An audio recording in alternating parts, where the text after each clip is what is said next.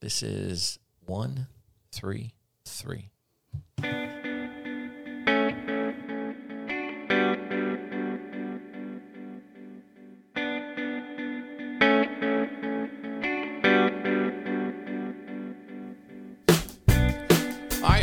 Welcome to the Felt Recoil Podcast, episode number 133.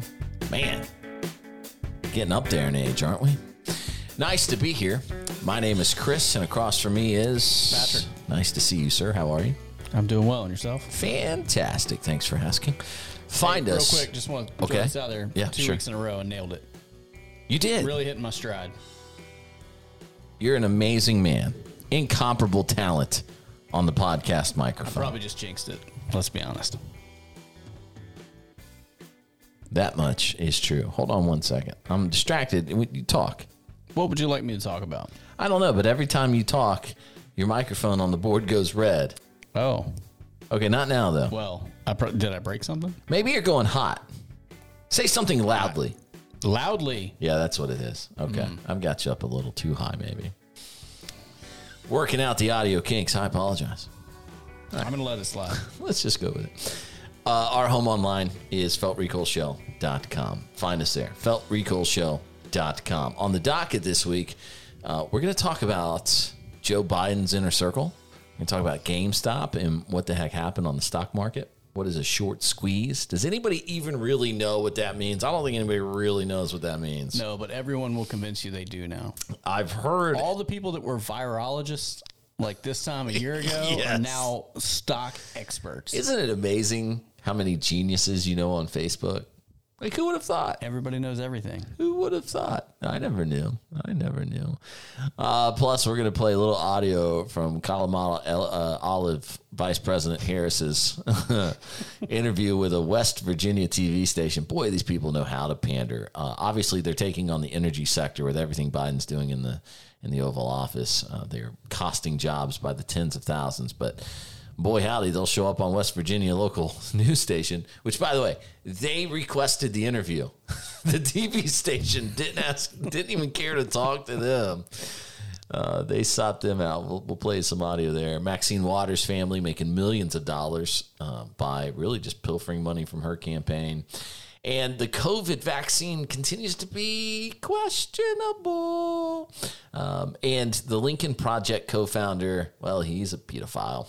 Yup. Uh, so if he's not dead soon, he will be because they're going to lock that guy up. He's going to be in some trouble.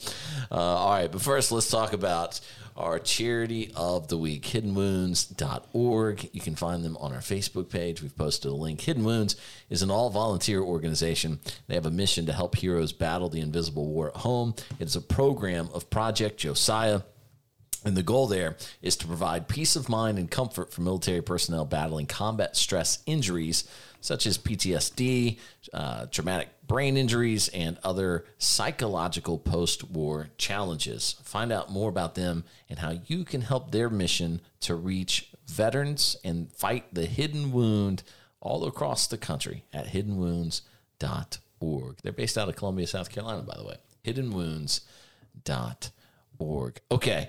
Um, two two things I think to get started. First of all, Mr. Hulon, Yes, sir. this apology line podcast Yeah. that you told me about, Mm-hmm. it's incredible for all the wrong reasons. I would agree. If you haven't listened and you think you want to listen, we'll do everything we can to avoid any spoilers. I think there's only three episodes right now. I think I'm all caught up. Yeah, I think so. It sounds like it'll be a six part series. And essentially, what happened is this fella set up an answering machine in 1981, New York. And then he put out some flyers and he said, if you want to apologize for the things you've done wrong in life, call this number and apologize. And so people would call the answering machine and he and the message says, We're not affiliated with the police. We're not the media. Don't use your name. Don't incriminate yourself. But if you need to get something off your chest, get it off your chest. And boy, howdy, did people do that. And there's obviously some gruesome stuff to it. some really weird, perverse stuff in there. Very strange to consider. Here's my take on it so far, I guess, is it's very strange to consider that it has left me trying to decide who is actually being honest. Oh, sure.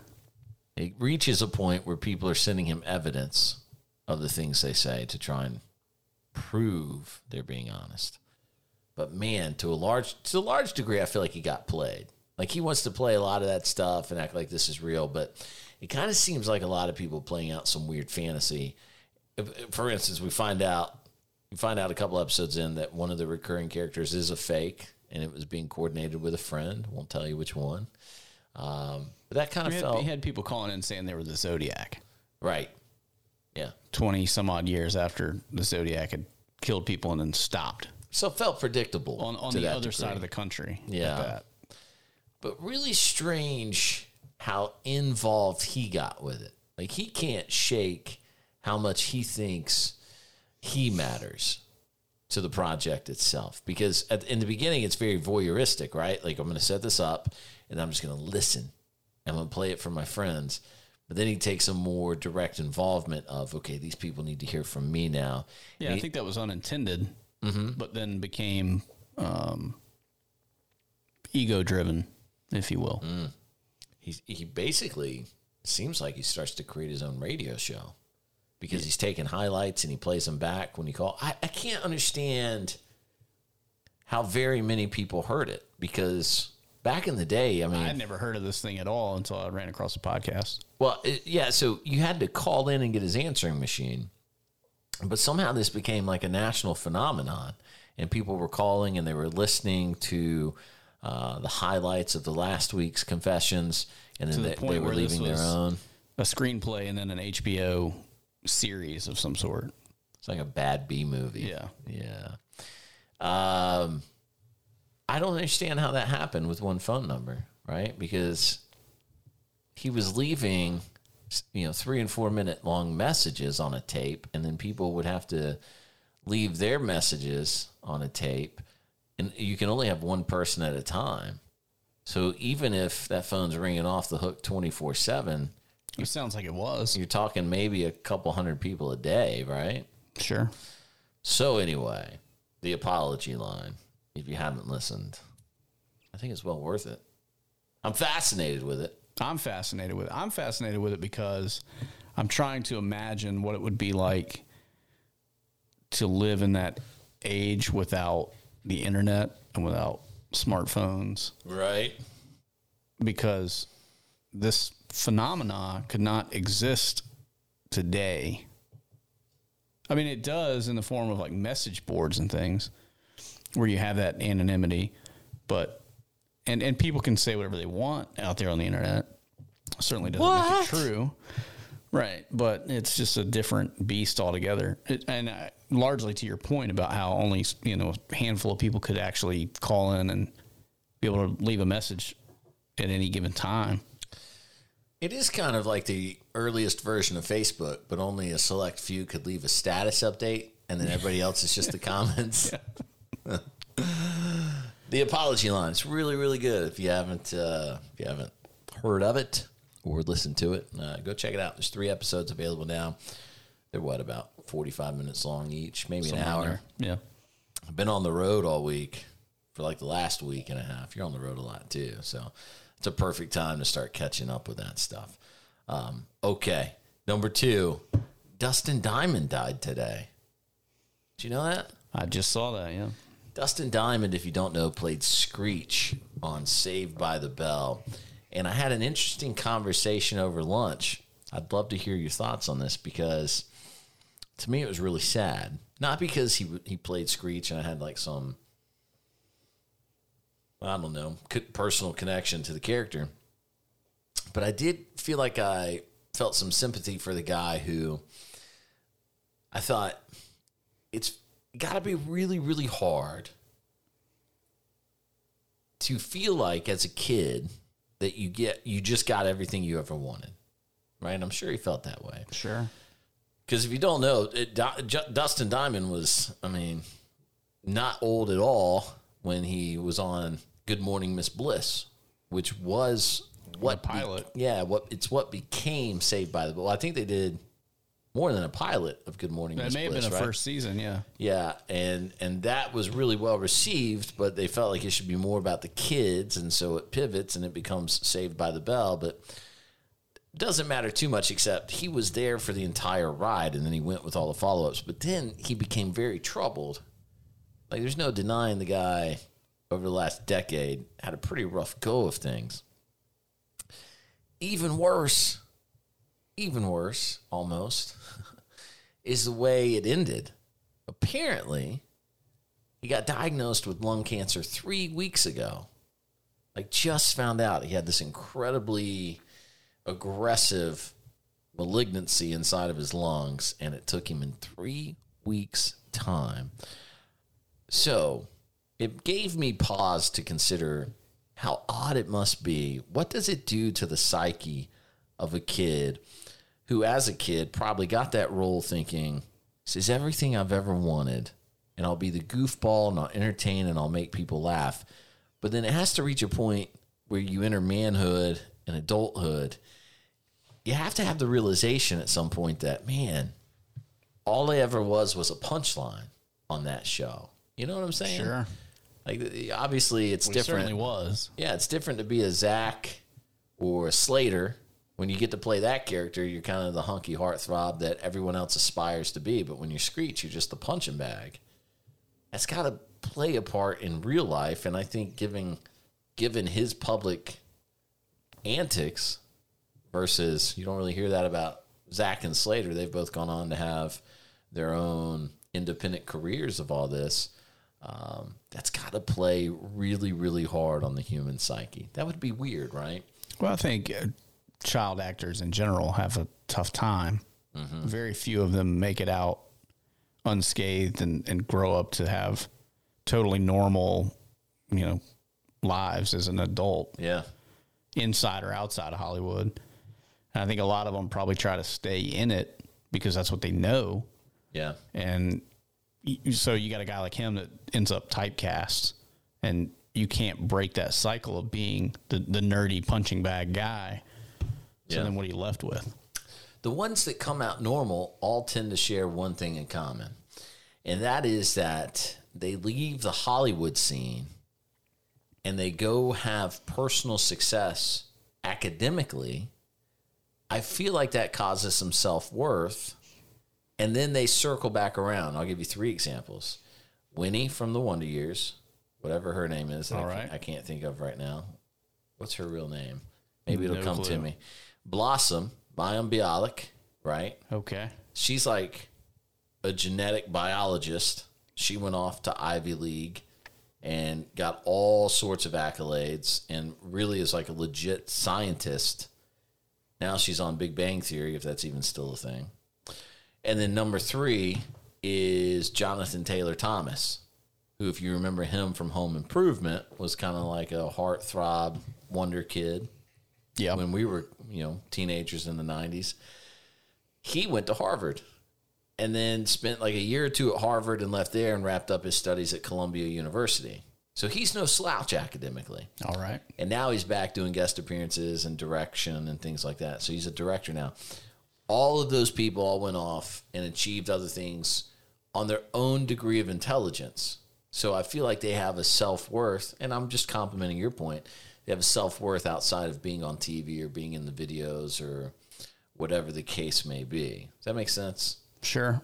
Whereas you have a Dustin Diamond who ended up doing celebrity boxing or something. I know, right? I it's so it- sad. Kind of a, I mean, kind of a tailspin, really. I mean, the guy got into sex tapes. Yeah. he did. He did anything they would pay him. Danica McKellar, by the way, um, was Winnie from the Wonder Years.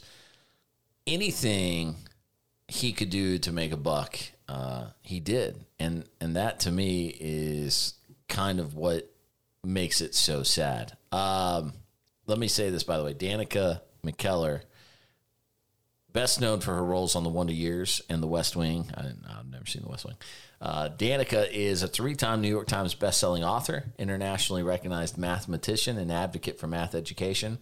She's a summa cum laude graduate of UCLA with a degree in mathematics. She's been honored in Britain's esteemed Journal of Physics and the New York Times for her work, most notably for her role as co author of the groundbreaking mathematical physics theorem, which bears her name, the Chayes McKellar Winn theorem. okay, let's dive into that for just a second. Uh, for a region of the I nearest. was feeling adequate. Now I'm not. Did I? Yeah, I took care of that, didn't I? Uh, I didn't. Danica McKellar did.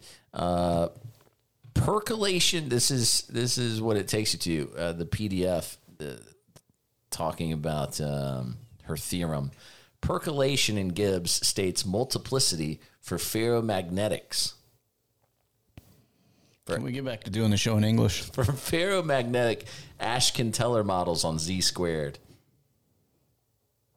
Not a joke. Uh, so here's the abstract. For a region of the nearest neighbor ferromagnetic Ashkin-Teller spin systems on Z squared, we characterize the existence of multiple Gibbs states via percolation. In particular, there are multiple Gibbs states if and only if there exists percolation of any of the spin types, you know, like the magnetized states. the magnetized states are characterized by percolation of the dominant species. This result was previously known for the Potts models on Z squared. All right, this is where this is where you use this when you're at lunch with your boss, right? He's like talking about stuff that you don't know what he's talking about. Real life example. Today, this would have helped tremendously because my boss at lunch today started talking about long range shooting, and he was talking about how you you got to get away from. Um, well, now it's all slipping my head. Uh, he was telling me to get away from MOA, right? And I'm All like, right. well, that's what makes sense to me, right? It's an inch. MOA is an inch at 100 yards. Right. He's like, right, but you can't do that like precision long range. You got you got to get into to to mil radian. I'm like, yeah, I don't really know what all that means. And he starts going on about like 0.38 and how now you can do the math when your target is 636 yards away, but you can't really do that with MOA. That would have been a perfect time for me to be like, you know this you know what this reminds me of. Have you ever really thought about the fact that the percolation in Gibbs states multiplicity from, from ferromagnetic Ashkin-Teller models on Z squared? And then when he's like, "What did you just say?" I could have been like, you know, like for a region. Here's the thing: for a region of the nearest neighbor ferromagnetic Ashkin-Teller spin systems on Z squared, uh, generally, we characterize the existence of multiple Gibbs states via percolation. Makes sense. Nobody's going to argue that. Nobody's going to argue that, okay? But in particular, there are multiple Gibbs states if and only if, only if there exists percolation of any of the spin types. Like I said, like, okay, like you would know, the magnetized states are characterized by percolation of the dominant species, right? Okay, so this results in what was previously known only for the Potts models on Z squared. Or you could also tell your boss just to reference uh, season four, episode three of the Wonder Years. Exactly. I just made Exactly. that up. Here's the first sentence of the introduction. An issue that sometimes arises in statistical mechanics concerns the connection between percolation and phase transitions. See, there's another thing. Like you just throw that into conversation. You're like, you know, that's like that's an issue because there's an issue that sometimes arises in statistical mechanics where they, you know, concerns the connection between percolation and phase transitions. This sounds a lot like that. It's a shame we had COVID and no Christmas parties This is because this could have totally been used then. Oh man. Anyway, that's a Maybe long, next year. long-winded way of saying uh, rest in peace. Dustin Diamond, 44 years old. 44 years old. Boy, that's sobering. That is sobering. So we'll move on because that's uh, that's too bad. All right. Before we go much further, uh, boy howdy, it's been a rough couple of weeks for the Biden administration. I'm not really sure what the game plan is here. We'll get to in a second. You have that Daily you, Wire are article you sure ready. there's a game plan? That's kind of my point. I don't think there is one. The stock market is down tremendously. Uh, unless you own GameStop stock, I'll tell you a personal anecdote about all that in just a second, which led me to find out my father is a Nazi. Um, but anyway, look, you can never be too prepared for the inevitable and the unpredictable, and those things are combined right now perfectly. We got an administration that's very contrarian versus energy sectors and people like us. They literally are trying to label us homegrown terrorists uh, because we don't trust the government. I don't know anybody that does trust the government, but if you do, good for you. We disagree, but good for you. Anyway, at feltrecoilshow.com slash my patriot supply, we have just an abundance of links there. You can click through, you can find this long term food storage solution delicious foods from My Patriot Supply. They have entrees, they have fruits and vegetables, soups, everything you need, even coffee, with up to a 30 year long shelf life. Go there, feltrecoilshow.com slash My Patriot Supply. Stock up, use it as an insurance policy. You don't know what the next four years are going to bring. So far, not looking great. Not looking great for any of us. And trust me, from a guy that works in the gun industry, not looking great because, um, boy, if he had his way, I'd be out of work tomorrow. Okay. So, feltrecoilshow.com slash my patriot supply. Um, the question in my mind has become is the inner circle of the Biden administration so small, so small, that even Jen Psaki and the vice president herself Kalamata Olive Harris unable to talk to the president every day of the week? I find it odd that you, or maybe not odd, that you referenced them as a circle because Jen really likes to circle back. Unintended, but yes. In fact, I think that's all she does. that is all she does. I don't think she answers any questions. You're not wrong.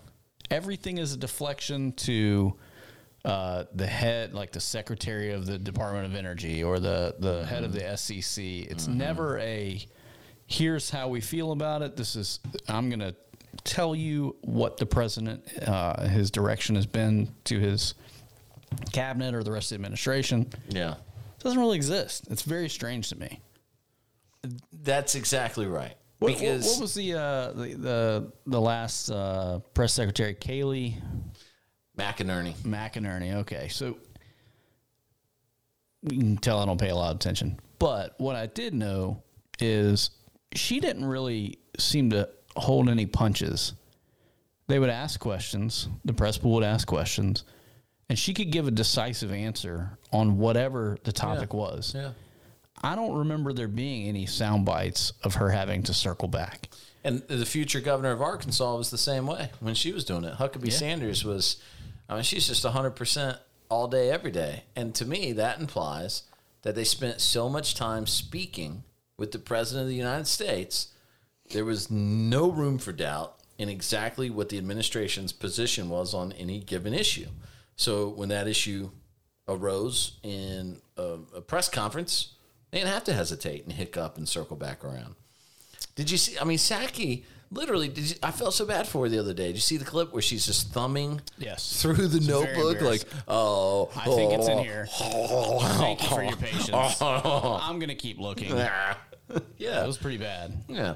So, share with the class, Mr. Hulon. Yes, sir. This article you have at your disposal. Yeah, from the Daily Wire.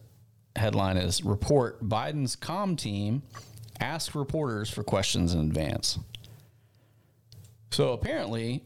Wait. what? Yeah, I know. I know. Uh, Democrats have never done this before. I was about to say, what is this? A DNC debate? Oh, crap. It doesn't work this way now. Go ahead. Sorry. Uh, yeah the communications team has asked reporters what questions they plan to ask at the White House press uh, Secretary Psaki's press briefings. Um, three sources with knowledge with knowledge on the matter um, have talked to the Daily Beast about this. Uh, one reporter raised an issue during the informal White House Correspondents Association Zoom call last Friday According to multiple sources, leaders at the meeting advised print reporters to push back against requests by the White House press team to learn of questions in advance or simply to not respond to the Biden's team's inquiry. So even the reporters feel like this is a little bridge too under- far. underhanded. Yeah. What do you think happens when President Biden has to go over and see his boss in China? He's like, uh, yeah, I mean, I'll, I'll make the trip, but like, I get this questions a little early. I am the president after all. Go ahead and get that check I- written ahead of time. I sincerely believe this. Do you think he gets extra fortune cookies? like like they send him a box with fortune cookies and then like in the bottom of it there's like a check for 10 million dollars for the big guy. I bet he gets extras, but it's the same four questions in all, or the same four, you know, predictions in all of them. But he, he, he doesn't remember one from the other anyway, so each one's a surprise. Yeah. And so here's here's another example that I think proves our point. As we mentioned at the outset, WSAZ, which I hope they call themselves Sazzy News because that sounds cool. Uh, that's a West Virginia television station, and the administration, the Biden administration, reached out to this local TV station, which they tell you, by the way. I can play you the end of this segment that we didn't ask for this. They wanted to come talk to us. And it's because they're destroying jobs uh, for blue collar Americans left and right. And the vice president of the United States gives the most incoherent, rambling answer when asked, What do you say to the workers of West Virginia who supported the Trump administration because we knew how antagonistic you are towards the jobs that sustain our state and our people. Listen to this woman. You tell me what this woman is saying that isn't her saying you should do better in life than to work in a coal mine. Listen to this. And, and by the way, and having no clear answer. Well, first of all, let me say that um, the president has been very clear that No, this is not about any existing leases in terms of um, coal on and, and and what we're doing in terms of oil and coal on, and, and and federal lands. This is about what we need to do going forward to create more jobs. The president feels very strongly that when we are thinking about saving our environment, he when you talk to him about climate change, the first thing that he talks about is job creation. And so it's job creation around investing in American manufacturing, job creation in terms of investing in American infrastructure and building up back up American infrastructure, job creation around, for example, all of those skilled workers who are in the coal industry and, and, and transferring those skills to what we need to do in terms of i- i- dealing with reclaiming abandoned um, uh, landmines, what we need to do around plugging leaks from oil and gas wells, and, and transferring those important skills to the work that has yet to be done that needs to get done. Work that many Americans. She, she, Anytime a politician says in terms of, Or work just Yes. know they're lying. President They're making it up as they go. They don't know what they're talking about. yeah. It is completely off the cuff. And she said it more than once in that clip, by the way, in terms of. while referencing her notes. No less than twice in that rambling answer, she looks down at her notes, clear as day, because she doesn't know what the administration's stance on these things actually is if she doesn't have her notes in front Yeah, of her. imagine having notes and still having no clue what you're talking about. I know it's I know personal experience, I can tell you 100% it's quite nerve-wracking to be on TV of any level and have them go live and those cameras are in your face. Okay? If you haven't built up to it, it's got to be incredibly intimidating. I've been there. It is Everyone intimidating. thinks they can do it Right. until they have to do it. Yeah. And then it's like lock up, right? You better know your material because really what you're relying on there, the real gift is an ability to show personality while providing whatever the answer is you've memorized ahead of time. Correct? Oh, right? Because it's it's not easy. It's gut wrenching. It is nerve wracking. Nobody takes that away from her. But this woman couldn't be less prepared to talk to a local TV station in West Virginia about what the administration's policy is on jobs. And she essentially went there and told them, You're too dumb to keep the job you have. That's what, I mean, that's basically what she's saying by saying we're going to transfer skills. That means you need to learn to do something new because the job you do isn't going to be available for you very, very soon. So you better wise up and learn a new trade and a new skill. You better transfer your skills. Now, let me speak for myself here, and you tell You me forgot to say in terms of. in terms of in terms of being an idiot 100% to the vice president uh, i don't know about you but let me talk personally for me i was uh, i was actually sharing this with someone quite recently so i'll just rehash what i said the funny thing about my life is Oh, there's just one thing. Well, one of the many funny things about my life. Do you know I've never had a job? I've never accepted a job and thought, this is what I want to do the rest of my life. That has never happened to me. People do that. Yeah, right. I I remember getting my first job in radio, like a full time job, and I'm not I'm not saying this to brag or anything like that. I'm just telling you to say what a leaf in the wind I am in life in general, right?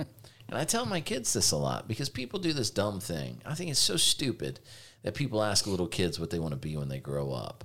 I understand that it's an easy question because you're lazy and you can't think of other things to talk to kids about. But asking a six year old what they want to be when they grow up is really, really stupid. I got mad when people were doing it to me when I was a senior in high school. We Right. talk about six years old. How does that kid know, right? But it happens. It happens. I didn't know when I was 26 years old. I'm 40 and I don't know. okay, I don't know what I'm gonna be when I grow up. But, and my point here is, my po- I remember, um, I stress this to my kids. You know what? Now that I'm thinking about it, I really want to be an astronaut. Yeah. you might think you might think you're far off from the way my brain works, but you're not. Um, look, Sorry to interrupt. It just it No, no, hit no. me. It just it, it was like a, a lightning bolt just went through me, and I had to I had to shout it from the mountaintops. nice pun. I want to be an astronaut. A lightning bolt went through me. Too soon, Chris. The Challenger was real. Um, that has nothing to do with anything. Uh, What? what if what if we could convince people that's what happened? Yeah, dude. Got hit by a lightning bolt. You don't know that? I bet I have a feeling tonight you're going to be changing that Wikipedia page.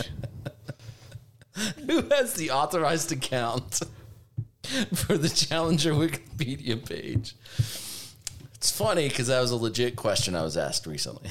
All right, Find that guy. We can really move mountains. off. We were way off. Here's the thing. Um, I remember I got I was 19, 20 years old. Okay, and I didn't know what I was doing in life, and I was in uh, technical college, really a winner. And I met a guy who had an internship at the radio station, right? And the radio station, I found out everything was fake. Everything's fake on radio. Just What? One hundred percent Since when? you know how they say like what how does it go from anchorman? 70% of the time it works every time. 70% of the time everything is fake on radio. There's very very little uh, that is real about radio entertainment. Uh, a lot of the bits are staged. They're not dealing with real people. Sometimes they are but for the most part they're not. Um, I've probably mentioned this before, but if you care, just look, just Google "War of." Go into a private tab, so it doesn't have your search history and your cookies and your location, and search like "War of the Roses," and see how many radio stations actually do that bit. It's in the hundreds, if not thousands. Okay, it's not local to your market. Your guys that are close to you didn't come up with that. Everybody's doing it, and they're all faking it every week because they need decent content because they can't put crap on the air. Right? Here's the point. or Yeah, can I take your War of Roses and go one step further and just Sure. Google War of the Worlds? Would you- right. And Sure. then you'll know just how fake it really is. Yeah, exactly. Going back right. to what the 1930s. That's very fair. So, yes, everything uh, you're hearing is a lie. Uh, here's my point. Here's my point. i so I met this guy, right? And he has an internship, and I find out this stuff's all staged. And I thought, boy, that'd be fun. So I started calling in to his weekend show and playing characters. And I would come up with these ideas and these bits, and then I would execute them just by calling his show. And so, um, long story short, his boss heard it and liked it, and eventually um, they would offer me a full time job at that station. Um, and that's kind of what led to it. And I remember they called So me. So they were like, "You're so good at being fake. We want to pay you." Yeah, exactly right. Exactly right. Um, including pretend to care what people request. you know what I'm saying? Like, I remember that that that really even early on that always bothered me was this thing where these kids would call in like seriously, you know, you're talking to kids, 12, 13 year old kids. Hey, can you play my song? And I like, remember when that was a thing. I'll, I'll do whatever I can. But you knew the music is scheduled out days in advance. There's no, you don't change the music. It's scheduled. It's in there. You don't touch anything. Don't mess with the music. So it always felt a little fraudulent. But my bigger point is, I remember they they called and offered me that job, and I was like, yeah, I guess I will. You know, and I did that, and I remember thinking. I don't know. And I got I got offered a job in Birmingham, Alabama, and I took that job and I was there for a year doing that job and I was like, yeah, I'm not going to do this anymore. This is just garbage. I, I just didn't like it um, for many, many reasons. Mainly because pop culture is so trash. You know, this was 10 years ago, easy, 15 maybe even. Uh, I was 26, so 14 years ago, I took that job. And I remember just immediately thinking, this isn't for me. So then I got a job at the news talk station. And I was like, well, this is kind of fun. And I did that for a few years. And I was like, eh, these people are all fake too. And that was a real life lesson because it was it was a, a quick learning curve in you don't say what you actually believe. You say what the sponsors allow you to say. And that is true. No. I know, I know. But that was a hard lesson learned because I thought I'll take that job and I'll be able to say whatever I want to say and I'll change the world. And then that quickly turned out. So I was like, yeah, I'm not going to do this anymore. And I was about 30 years old then. And so then I thought, well, what else do you do? Right. So you start moving around. And my whole point here is my whole point is what else can I do that's fake? what else can I do that's fake? Marketing. I can learn Photoshop. And uh, that's somewhat true. Visually fake things. Move from audio to visual. Yeah. That a boy. I don't see why not. Um, I was going to make an OnlyFans joke, but uh, anyway, we, we um, Wait, you gonna tell me that's not real now? no, mine's all fake. That was going to be the joke. Uh, um, I've never had a job where I thought that will be my career. I always, I always feel like I've taken jobs, and I go, "What will this lead to that will be bigger and better?" Right? Like, is, isn't that is that? I think that's the way most people work. Is where These days, yeah. as soon as you plant your feet somewhere, you're aspiring to jump to the next level. Like, okay, I'm here. Let me make the most of it. But then, how do I put pivot or bounce my way into something bigger and better? That's what everybody wants. Um, Synergy. That's the answer. Synergy. Mm-hmm. So I can't imagine that Vice President Harris or President Biden himself would be able to walk into a room with me and go, All right, Chris, here's what we're going to do. We're going to transfer your skills, and you're going to be so happy because I'm already a step ahead, if not two or three, in this is what I do, but this is what I'm going to be doing five years from now. And transferring skills might be a part of that, which is what I do believe I did between radio and marketing was you get into marketing by convincing people you know how to sell things. And that's actually a large part of radio is you have eight to 10 seconds max to sell somebody something lickety split. So you better grab their attention right up front, find a good hook, get the bait on the hook, feed it to them, and then reel them in. And you have eight to 10 seconds to do it. Don't forget to read the traffic and weather. Right. Yeah. On the 15s. And that's fine. Right. So, so you can't, there is a thing about transferring that skill set. I get that. But the idea that the guy that's been a coal miner for 15 years is going to suddenly build solar panels for you Is- in Charlottesville, West accurate. Virginia. Yeah. Yeah. It's gonna happen. That's not, oh, it is. Yeah. It is going to happen. Yep. Mm, yep. We're gonna get them trained up. I was going to say not going to happen. Oh. Oh. Huh. Well, No? Yes. not with that attitude. yeah, no, not at all. How do you sell that guy on that? So this is like this pie in the sky pipe dream that they know isn't going to happen. It's not gonna not gonna be a thing. Not gonna be a thing. You can tell by her stuttering and stammering through it that she doesn't believe it either. Fair. Fair. Does she know? Again, this kind of goes back. Does she even know what Biden really wants out of any of this outside of what's handed Well, to they have her? to wake him up from his nap to find out. So nobody's got time for that. I like to think that that's an actual thing. I would bet on the president's daily rundown, there's a gap three times a day. And that gap is nap time. Nap time. Metamucil's not going to drink itself. It didn't get any better later on into the interview. Uh, here she is uh, just spouting more nonsense. and I are really clear. We can't continue this way, and we've got to ur- work with a sense of urgency. And so, we're offering the American Rescue Plan that's about opening back, sc- opening schools back up in a safe way. It's about getting support for small businesses, getting relief for families. So many people have been unemployed for for almost a year at this point. Hardworking folks, Hard. um, who have lost their jobs through no fault of their own. Right. Through your fault. The fault of all the Democrats shutting economies down. You're the reason.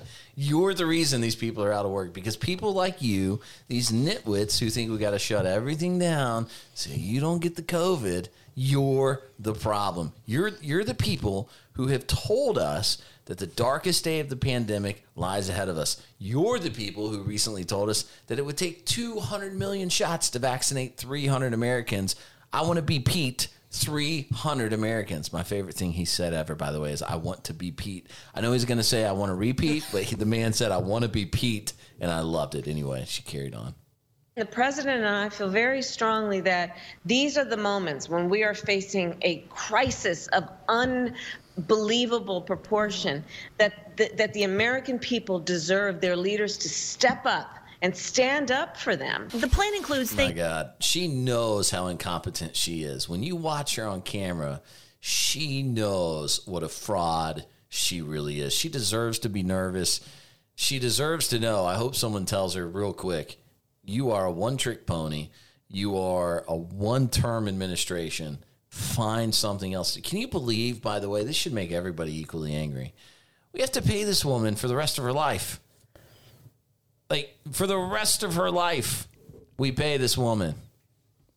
That's that's the real crime. That's the real crime. Hey, speaking of paying people, here's one from Fox News. We're gonna add something. oh, no, go ahead. Maxine Waters has given over a million dollars in campaign cash to her daughter, and then it looks like there's another million dollars that have gone to other family members. U.S. Representative Maxine Waters of California, uh, the state, by the way, that has been decimated by COVID and a real just lack of leadership. Uh, her family has cashed in more than a million bucks. Her daughter alone, more than a million dollars through a campaign since 2003. Karen Waters received over $1.1 million for her services with her mother's campaigns, a quarter of a million of which came from the most recent election cycle. The daughter of the California Democrat organized slate mailing operations to help her mom's campaign. Slate mailing is an uncommon practice in federal elections where a consulting firm is hired to create a pamphlet of sorts that contains a list of candidates or policy measures and advises voters on how to cast their ballots. Waters was reportedly the only federal politician to use slate mailer operation during the 2020 general election. Ha. A 2004 report by the Los Angeles Times found that various members of Waters' family had received over a million dollars during the previous eight years, unrelated to this $1 million from businesses and campaigns relating to the Congresswoman. Quote, they do their business and I do mine, Maxine said during the interview. We are not bad people. BS. Waters made over 30 payments to her daughter during their 2020 campaign cycle, the funds largely going to slate mailer management fees, though canvassing and office expenses were also listed in the FEC records. Uh, look, I get it to a degree. She's elected because she's comfortable. The people in her district think she actually represents them and their beliefs. Uh, if more stories like this got more proper attention, maybe, maybe these people would realize. You know, it's it's it's it's much like. By the way, did you see Joe Biden's brother in his uh, law firm ad? What's his brother's name? Joe Biden's brother. John. Is it? I don't know. I like that you made it up. I thought it was like Frank or something. Frank Biden. Uh, from CNBC.com, Biden brother linked to firm involved in effort to lobby Obama administration. Um, oh, great. CNBC hates me because I have an ad blocker. Hold on. Let's go to the HuffPost. Thank you. So this is Huffington Post. Okay, this is this is a Biden friendly uh, friendly organization. Law firm ad touting Biden brothers' political connection raises ethics questions. A law firm's advertisement touting its connection to President Joe Biden has raised some ethical questions. Uh, we just read that in the headline. Thanks for repeating yourself. Uh, in a two page advertorial in the Florida based Daily Business Review, Berman Law Group boasted that one of its senior advisors, Frank Biden, is a brother of the president. A copy of the roughly 1,000 word ad, which ran on Inauguration Day, was obtained by CNBC and the Washington Post. In the ad, the firm linked its class action lawsuit against sugarcane growers to the president's pro environment positions. Think about this you grow a plant, and the pro environmental president is after you. Let that sink in for just a second. The two Biden brothers have long held a commitment to pushing environmental issues to the forefront, the ad said. Lawsuits against Big Sugar is just another example of how the two brothers' core environmental beliefs align. The ad, which was formatted to resemble a news story, muddled Biden's efforts to have one of the most ethically sound administrations in history. okay. All right. Politico reported Thursday that Biden had warned his family members, specifically Frank, his youngest brother, against any business dealings that I wonder if he warned his son uh, against any business dealings that would create apparent conflicts of interest for the administration. Asked to confirm Politico's report during a press briefing Friday, White House Press Secretary Jen Psaki said she would not discuss the president's private conversations with family members, but reiterated the administration's relevant policy on the matter. These look again, it's all a fraud. These people are all getting rich together. They hate you. They hate me. They take our money. They spend it on their lavish lifestyles, and then they forget about us. It's about the end of it. Should be that simple, right? I think so. It's pretty accurate. Okay. Let's go to some COVID news. How do you feel about this, Patrick? We've talked about this before. Do you remember talking during the height of COVID that New York was hiding nursing home deaths Yeah. by conflating the numbers? Sure. Yeah. Not not conflating numbers. They were ignoring numbers. Yes. And we said it's higher than they're telling you. As it turns out, according to the AP, they're now admitting that Cuomo's administration confirming that thousands more nursing home residents died of COVID 19 than the state's official tallies had previously acknowledged. Probably, if I had to guess, because you can't sell a book on leadership about your COVID leadership when the death toll is actually thousands upon thousands of deaths higher than what the current tally says. Uh, the surprise development was a surprise to the AP, not a surprise to the rest of us. Surprise to who? Yeah. After months of the state refusing to divulge its true numbers, they showed that at least 12,743 long term care residents died of the virus as of January 19th, far greater than the official tally of 8,505, cementing New York's toll as one of the highest in the nation. Remember, this is the guy they wanted for Attorney General, by the way. Those numbers are consistent with a report released just hours earlier by Attorney General Letitia James, charging that the nursing home death count could be off by about 50%. Her words, not mine. By about 50%. About fifty percent. Patrick, what do you do in life where the people in charge of it, when you were like, you know what, I was wrong? Imagine telling that to your wife. She's like, hey, uh, you, you mind if we go, you know, shop for a new couch this weekend? You're like, money's no thing. I saw our bank account. And then you get there and your card gets declined. And she's like, hey, what happened? I thought money was, was no object to us because we're filthy, stinking rich. And you're like, I mean, I really thought we were. And then you pull your phone out and you're like, as it turns out.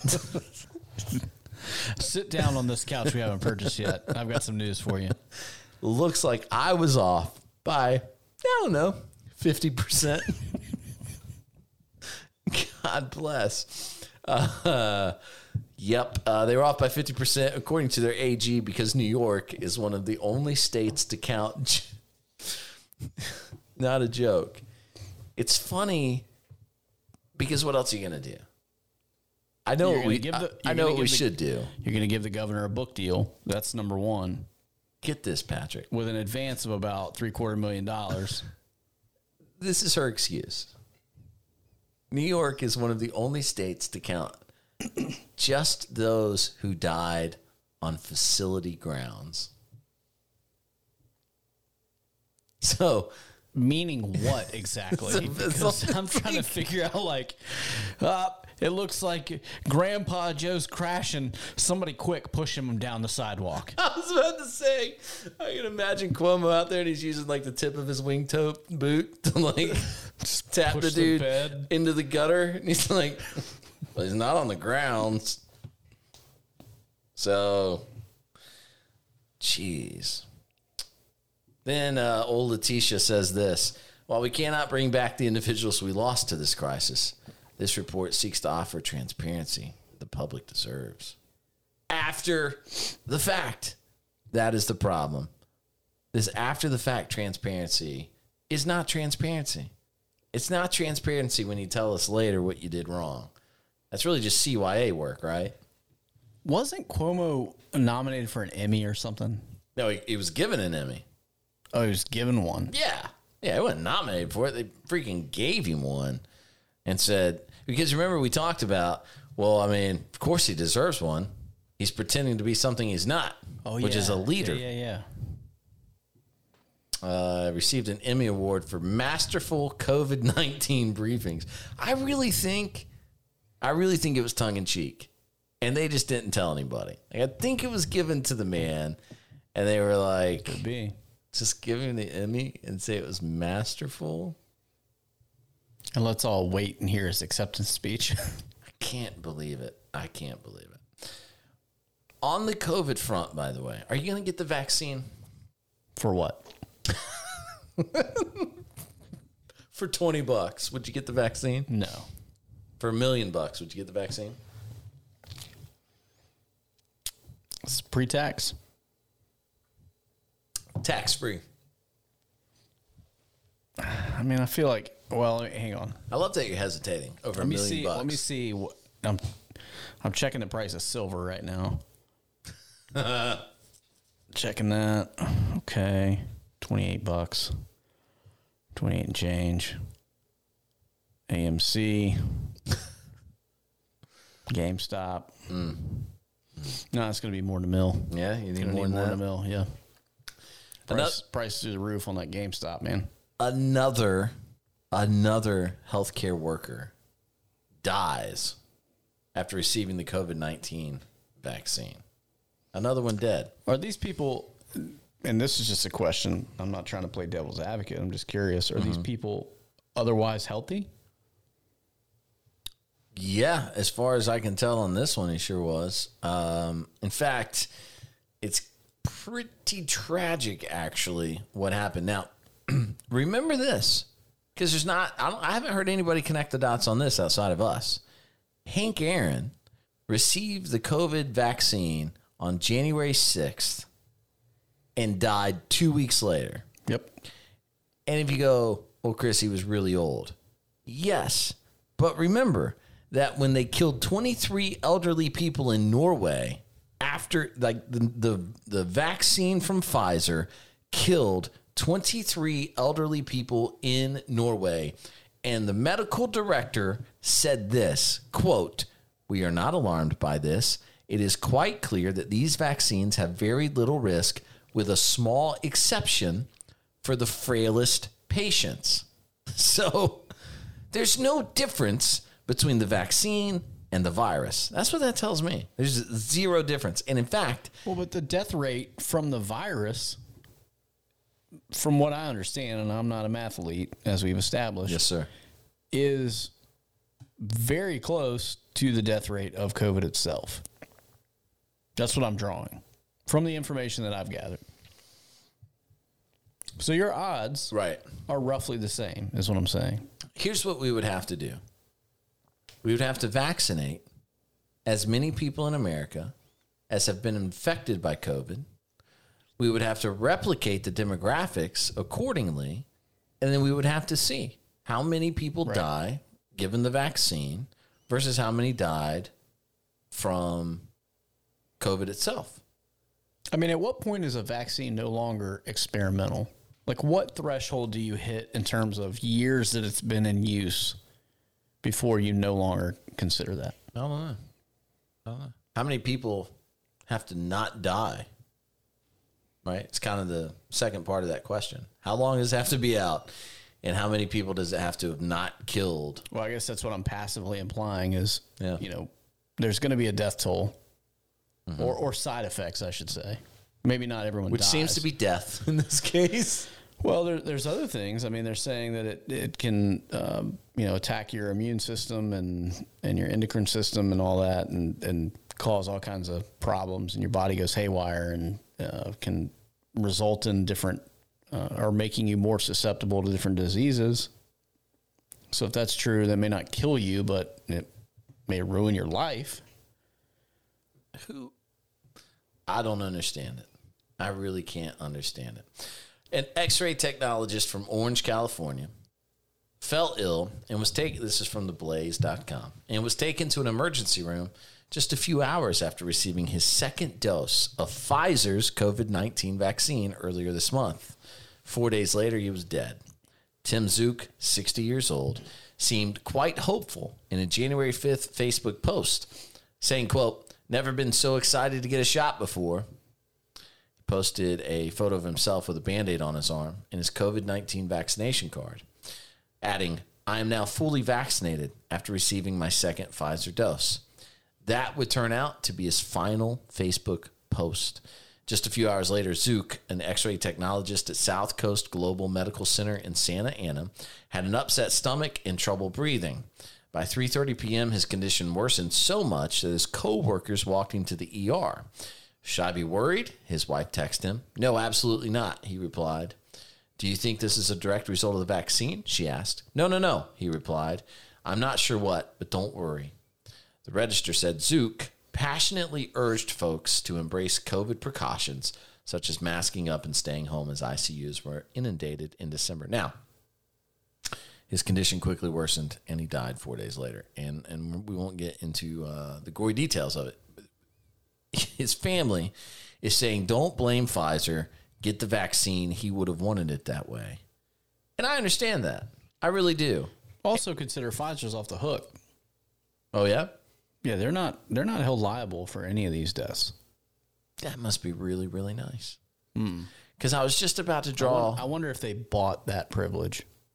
Hmm. Are they Chinese? Got to be a record of it somewhere. I was just considering the analogy and drawing the comparison of it's like if your buddy was a passionate skydiving advocate mm-hmm. and he kept saying, Come on, it's safe. Jump out of this plane.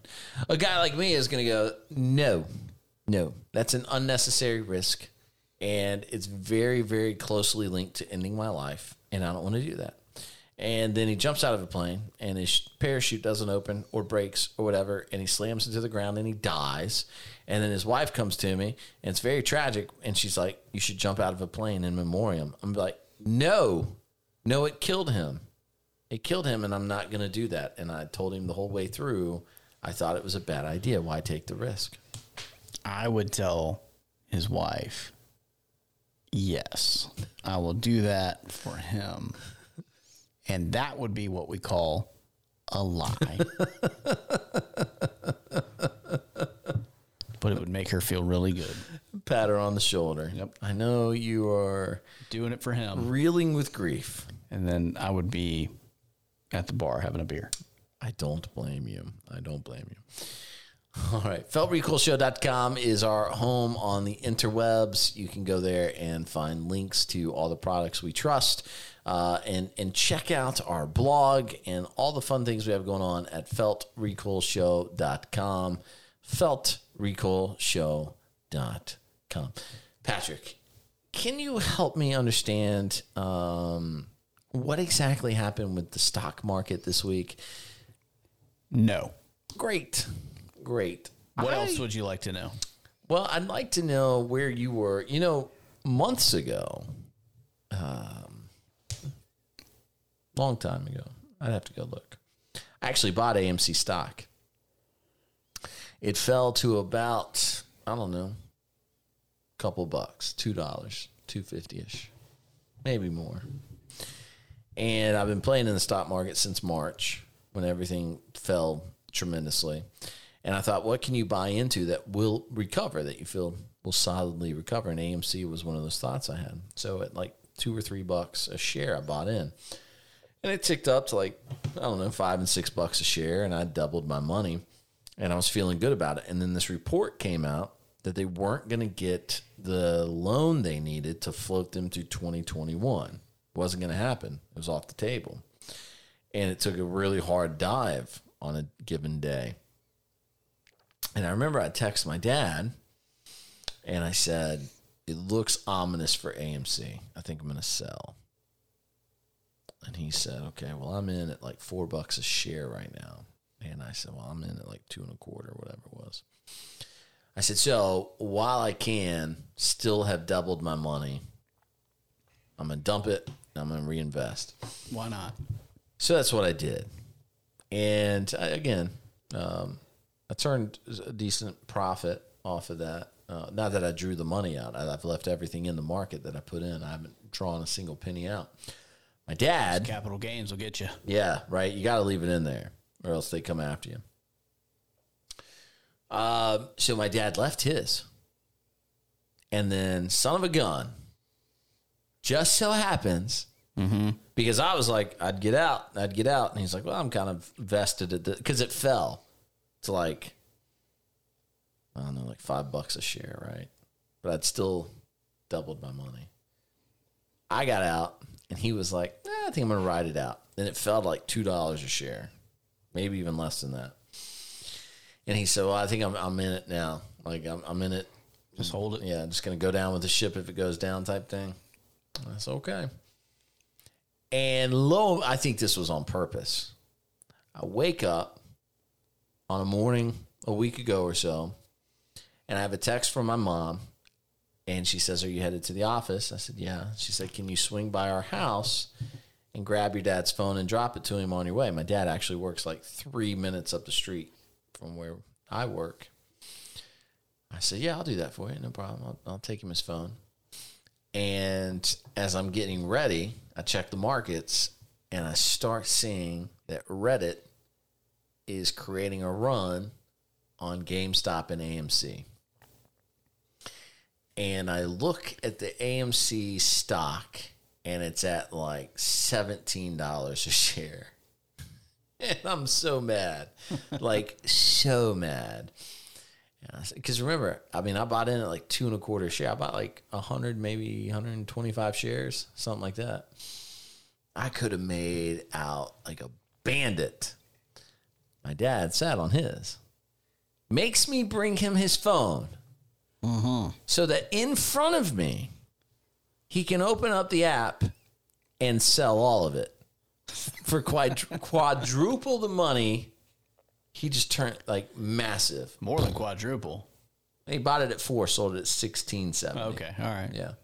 I was like, Congrats, Dad. Bye. I'm going to go to work now. To go get in my car. Put your clown makeup on as you get in the car. Get the little rainbow wig out. Some of us still have to go to work. Some of us didn't hit the lottery today, Dad. See you later, Trump Jr., apparently. Is that Barron Trump I see?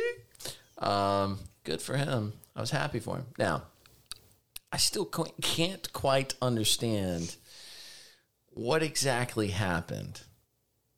My wife made a, a really cool analogy that she had read online. She shared it with me. It's the only thing that has really made sense.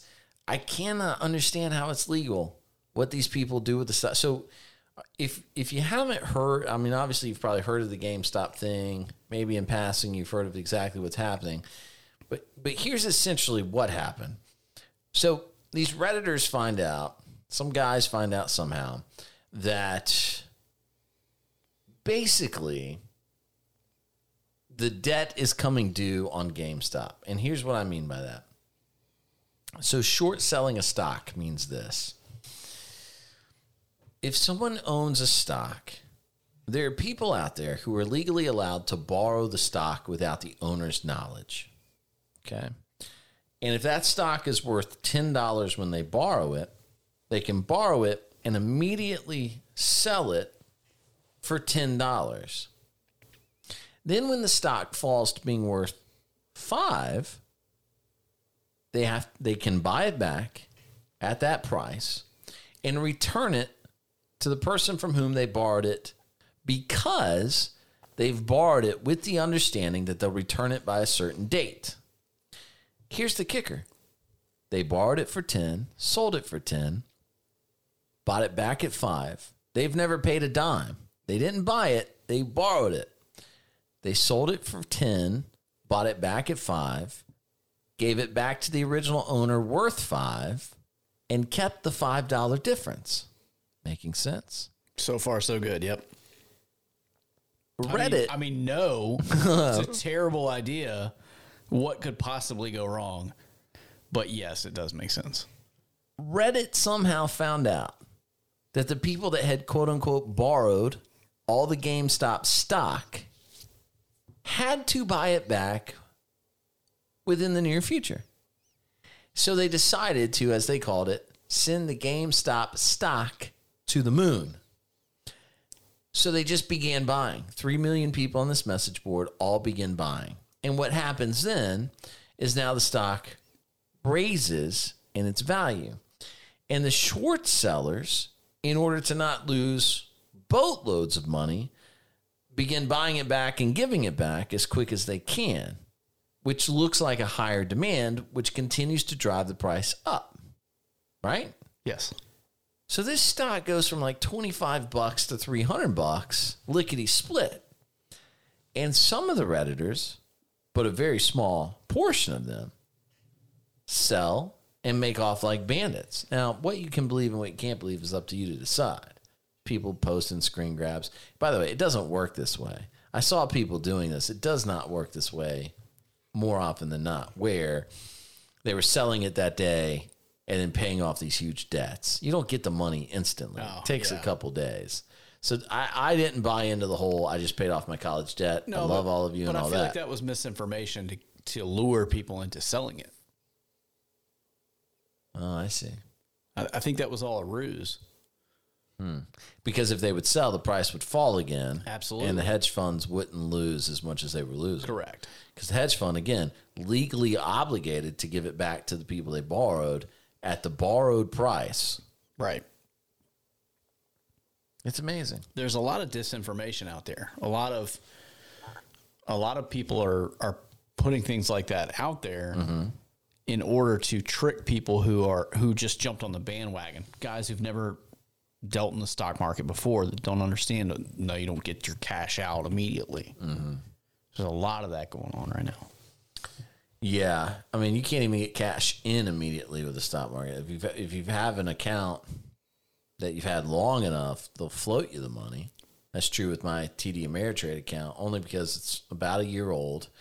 Uh, they will let me if they see the deposit pending, they'll loan me that cash to buy. Right. So I was able to do that, um, even amid the frenzy. We bought into Nokia stock. Looks like that'll be the next one to take off. They locked it out just like Brick they phones did. for everybody. Well, yes, also 5G. uh, they have the sole contract. They're the sole contractor for uh, I just want brick phones. federal government's 5G. Yeah, you can get it for big phone. Um, we're hoping that turns out to be a sleeper. Uh, got it at a good price. But you know, you know, it's an amazing thing that like, a, it's legal what those people do, but b, That is amazing. Yes. when the common man does exactly what they're doing, they shut it all down. Weird how that works. If, in case you didn't know, because I don't want you to not know this. Janet Yellen, right? She's a Treasury Secretary now. Who happens to be a woman? Well, it's a good thing. Just want to make sure everybody knows. Circle back to me if she actually is a woman. I've seen the pictures. Yellen received. What I was saying was I don't assume gender. She looks like a lovely woman. And I don't assume sure, gender. sure, sure. Yep. That's that's her decision to be made, not mine. Okay. Yellen received eight hundred thousand dollars from hedge funds in the GameStop controversy. What they were doing was they were bribing her with speaking fees, a lot of which she didn't even have to show up to speak. It was all virtual stuff.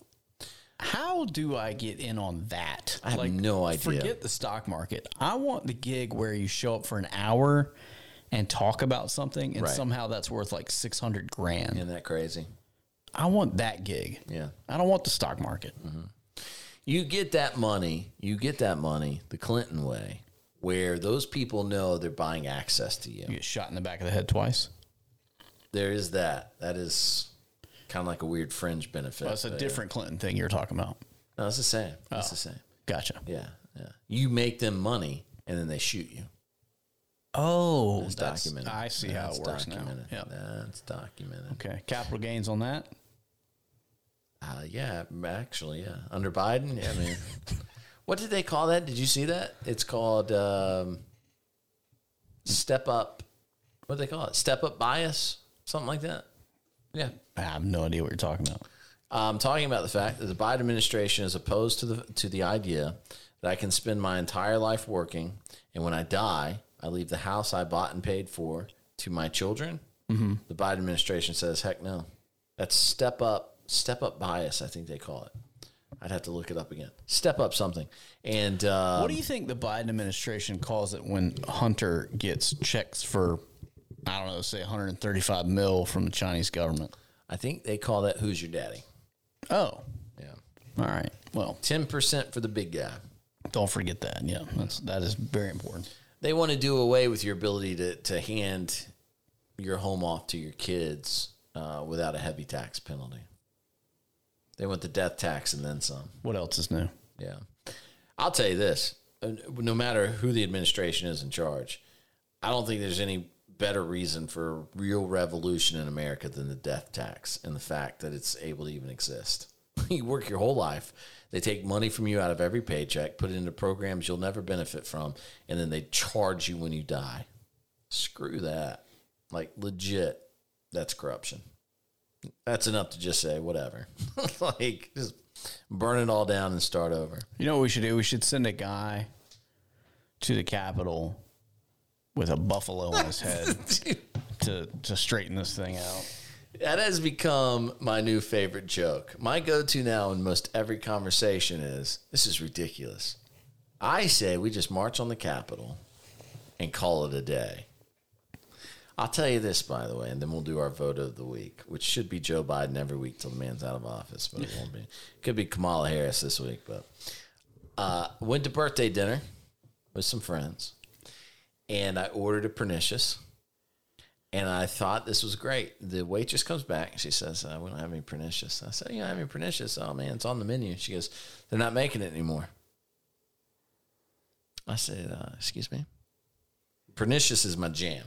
I love some pernicious. It's an IPA made by a brewery called Wicked Weed Brewing. And I said, Let me just explain something to you. And my wife made a funny point about this, by the way. But I say to the waitress, God is my witness. I said, let me explain something to you. If this country thinks it saw a revolution and an insurrection on January 6th, it does not know what is about to happen if I find out pernicious is no longer being made. and we all start laughing. And the girl goes, That's just what I was told. FYI, from the table, I emailed the company and I said, Please, for the love of all that is good in this world, tell me you're not going to not make pernicious anymore. And they said nothing could be further from the truth. That's bad information. Uh, disregard. It's our best selling beer. We're going to keep making it. I go. But the takeaway really was actually the fact that I made an insurrection joke at the table in front of all these people because we were in a restaurant uh, that's kind of tightly packed together. Everybody, you can kind of hear each other, and everyone around us chuckled when I kind of went exaggerated, like, if this country thinks it just saw an insurrection. You were in a very conservative leaning area of the country, right? Yeah, I mean, sort of. Mm, We're in South Carolina, somewhat purple. I get your joke. It's not lost on me. Uh, anytime you go somewhere where they're selling microbrews, you are among the left, and, and we recognize that. But the waitress laughed. We all laughed about it. She walked away. My wife goes, "You know how you can tell that that is being exaggerated in the media? Nobody was mad you made that joke. Like everybody around us laughed. Everybody knew it was lighthearted. They knew it wasn't really an insurrection. And I thought that is true. Like they know that it's not like yes, it was out of hand. Yes, it was evil. The fact that uh, an officer was killed and all that's bad. But nobody is carrying on now about the coup, right? We're not Myanmar. Well, and not to be too like overly serious about it, but even the dude with the horns on his head had multiple, and I'm talking near a dozen people with cameras following him, his every step through the Capitol. Right. So you can't tell me that this wasn't by design. And furthermore, there are tech or uh, excuse me tweets out there with timestamps showing before noon where he's already inside the Capitol. All the while, Donald Trump hasn't taken the stage yet. So this idea that Donald Trump told everyone to march down there, you know, over a mile away, Right. and everybody just suddenly got down there and just went to business and breaking on all the windows. Didn't really happen that way. We all know the average Trump supporter can't walk a mile. That's that's I wasn't going to go there, but you handled it. Uh, I sure couldn't. Um, all right. anyway, what, what were we even talking about there? You got me all spun up about my pernicious. We're talking about a little bit of everything. Yeah, that's fine. All right, let's do uh, my favorite segment every week. I'm an ambitious officer. One voter. Everybody knows the rules. I need to be a part of the 100 Club. The Hundred Club.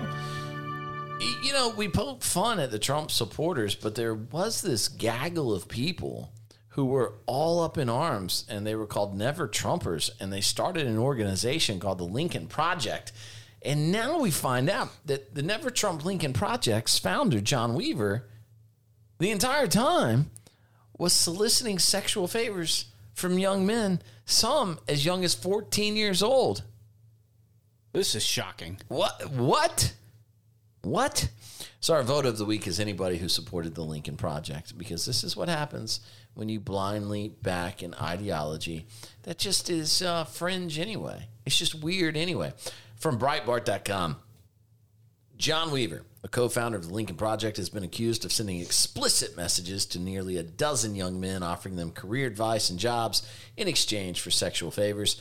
Weaver, who formerly worked with Senator John McCain and Ohio Governor John Kasich, has been accused by 21 men of sending unwarranted messages. One who stated that he began receiving messages when he was 14 years old. According to the New York Times, Weaver told one young man that he would, quote, spoil you when we see each other and help you other times, give advice, counsel, help with bills. You help me sensually. Really gross stuff. Uh, a weird, perverted man who hopefully gets what's coming to him. A statement from the Lincoln Project says John Weaver led a secret life that was built on a foundation of deception at every level. He is a predator, a liar, and an abuser.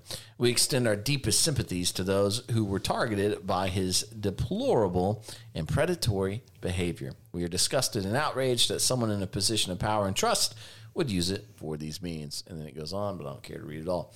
Um, it does show you, though, like the Lincoln Project is a reactionary thing, uh, passionately reactionary, meaning um, not very well thought out, right? Like just we're going to go on this because it feels right. We're not going to consider all the facts. We're just going to run with it. The only person I know that supported the Lincoln Project, by the way, is a Biden supporter who hated Trump so much, um, and he did the very funny thing. Uh, he literally was calling Trump supporters sycophantic bootlickers as Trump lost the election and then after the inauguration posted a lengthy Facebook post saying, now we should all agree to lower the temperature in the room and get along. and it was like, of course. it was like, dude, it doesn't work that way. You guys have called us racists and misogynists and killers for the last four years. You don't get to suddenly turn that off and expect us to forget everything you said. Well, Biden and the rest of them are doing the same thing. Well, right. Yeah, yeah. unity, unity, unity. Yep. That's all they want to talk about now. Yep. Which is the only reason he thought to say it was because now his dear leader said, you know what we should do? We should try to take uh, this moment to look like decent people, even though we're not. We're incredibly illogical, um, impassioned people, and we have nothing to go on except our anger, and therefore we should scream about it. That's what they're doing. Sounds about right. Okay. All right. So uh, the Lincoln Project, our vote of the week. I'm an ambitious officer. One voter. Everybody knows the rules. I need to be a part of the 100 Club. Isn't it funny, by the way, that all the people that just rabidly hate conservatives end up largely having something really weird in the closet like that? Anthony Weiner comes to mind. The Clinton family definitely comes to mind. The Kennedys. it never stops. A lot of the uh, BLM head honchos, Dude, those people are crazy. those fellas that got shot in the face in Kenosha, all pedophiles. Some of us get what's coming. Just saying. Yeah. All right. New episodes of the Felt Recoil podcast are available every Tuesday, wherever you like to get your podcasts. We appreciate you being here. If you like what you've heard, please make sure you subscribe, leave a review of the podcast, and then we promise to come back in seven more days and give you more of this goodness. If you want to be a guest on the show, we'd be glad to have you. It's very, very simple. Go to feltrecoilshow.com and fill out the contact form or just email us directly. Chris, K R I S, at feltrecoilshow.com. That's K R I S at feltrecoilshow.com. Bye.